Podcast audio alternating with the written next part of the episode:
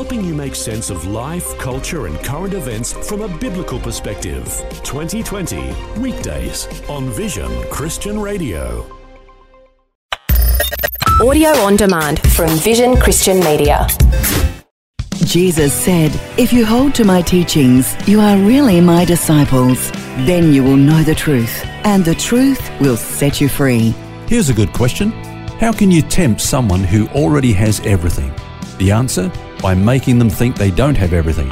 In the garden, the serpent promised Eve, If you eat from the tree of the knowledge of good and evil, you will be like God.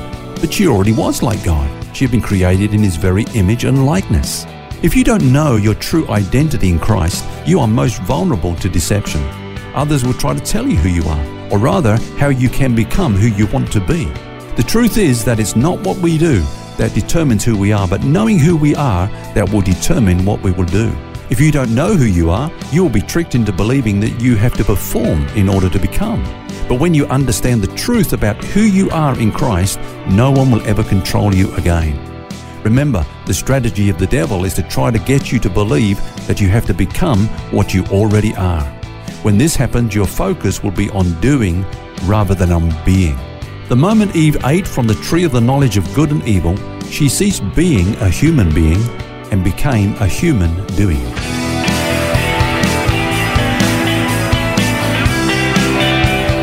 This is Set Free with Ken Legg. Well, thanks for joining us again. This week we are looking at judging, something we all do. We've been looking at how partaking of the tree of the knowledge of good and evil made us judgmental. We feel qualified now to say what's right and wrong because of that, and even who is right and who is wrong. Yesterday we saw how we can even become judges of God. And now today, Ken, I understand we're going to look at how our judgment of ourselves can be adversely affected if we eat from the wrong tree. Yes, uh, you've often heard me say that our two greatest problems are believing wrong things about God and wrong things about ourselves. Satan is working overtime on getting us confused in those two areas. Now, if you believe you are deficient, you will experience deficiency. But are we deficient? No. God has promised that in all things His grace will be sufficient for us. Mm. Now, as I just shared, Adam and Eve believed that they needed to do something to become like God. And the human race is desperately pursuing something that was originally freely given. For example, many have succumbed to the idea that our works are the basis of our worth. Mm, it's a pretty common idea. Yeah, now do we need to do things in order to make a name for ourselves? No. In fact, Phil, I know that you'll be aware of the fact that there are many Christians today, if not the majority of Christians, who are doing things anonymously in terms of notoriety. They're just getting on with the job. Mm-hmm. They don't need to be big noted. They don't need for the world to know what they're doing. They're just getting on with it. How is it that they can live and work in seeming obscurity and without reputation? And the answer is because they already know who they are. Mm. They're not doing it to get an identity.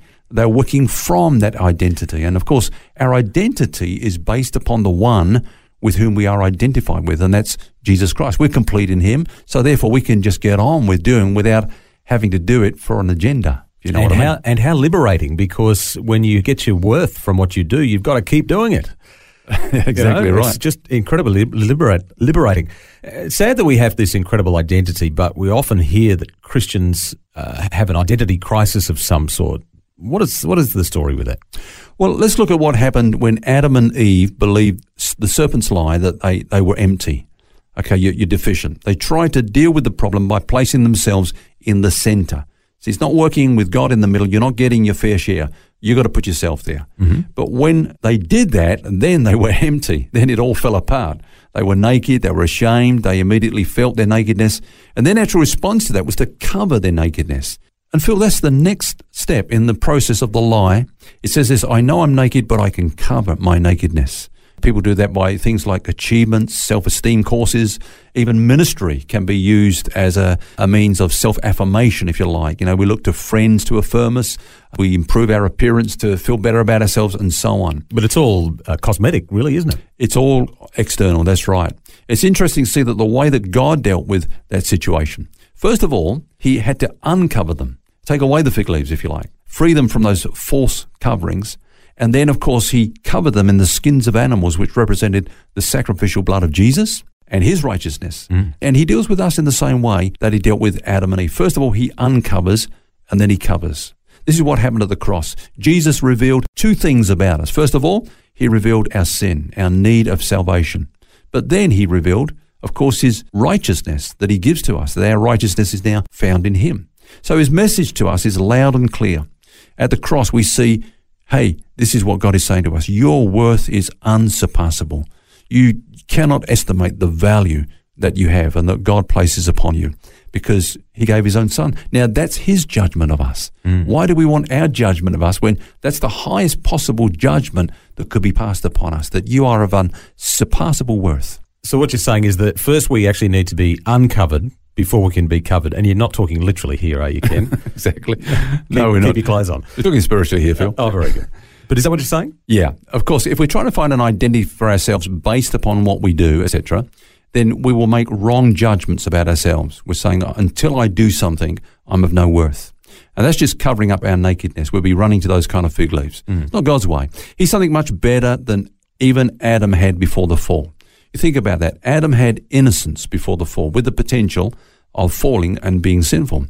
We don't have innocence, we have righteousness. Innocence means that we always have the potential of sinning.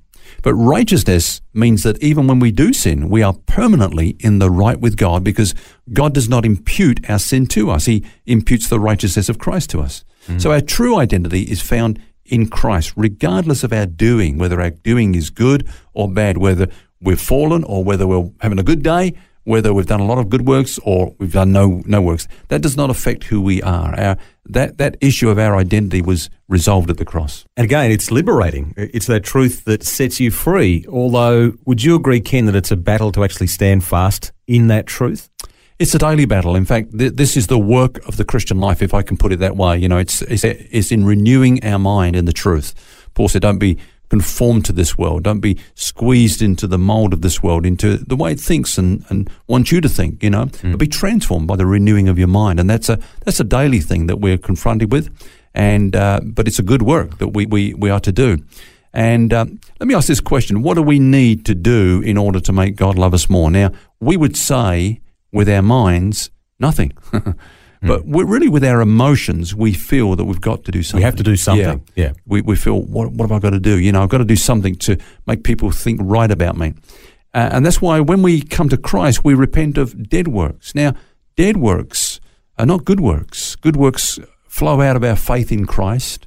But dead works are those works that we do in order to be accepted, whether it's to be accepted with God or mm. to be acceptable to others. Mm. They're dead works because they're superfluous. We don't need to do anything if we know who we really are, what our true identity is.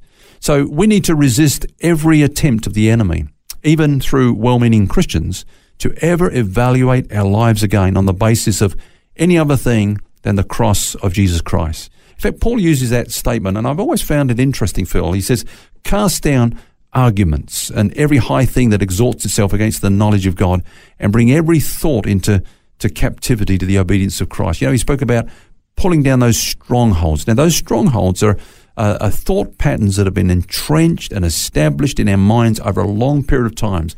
The way that we've been trained to think about ourselves, if you like. What would you say to someone, Ken, who has heard what you've said and realised I do things because I feel I need to for God to love me, for God to bless me, for whatever? What do they do to get out of that? Do you pull back and stop doing those things? Uh, yeah, but you see, everything flows out of a belief system. You can't do that in a vacuum. You know, you, you can tell people don't do this and do that. But what we do flows out of the truth that's really been established in our heart. So that person needs the right information and for that information to be firmly established in their hearts. So I would say go back to studying your identity in Christ. What is it really that gives you worth and value as a person? Now, yesterday we talked about how Jesus, through his life, gave us a wonderful impression of what God thinks about us. But what about in his death? You know, I mean, God so loved this world. God so loved us that he gave us his only begotten Son. Somebody once said, I asked God, How much do you love me? And Jesus stretched out his arms on the cross and said, This much.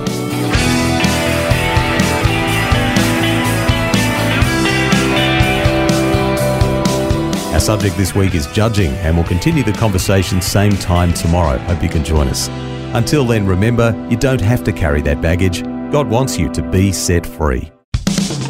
For books, DVDs, small group studies, and other resources from Ken Legg and details about Ken's ministry, shop online at vision.org.au. That's vision.org.au. Thanks for taking time to listen to this audio on demand from Vision Christian Media. To find out more about us, go to vision.org.au.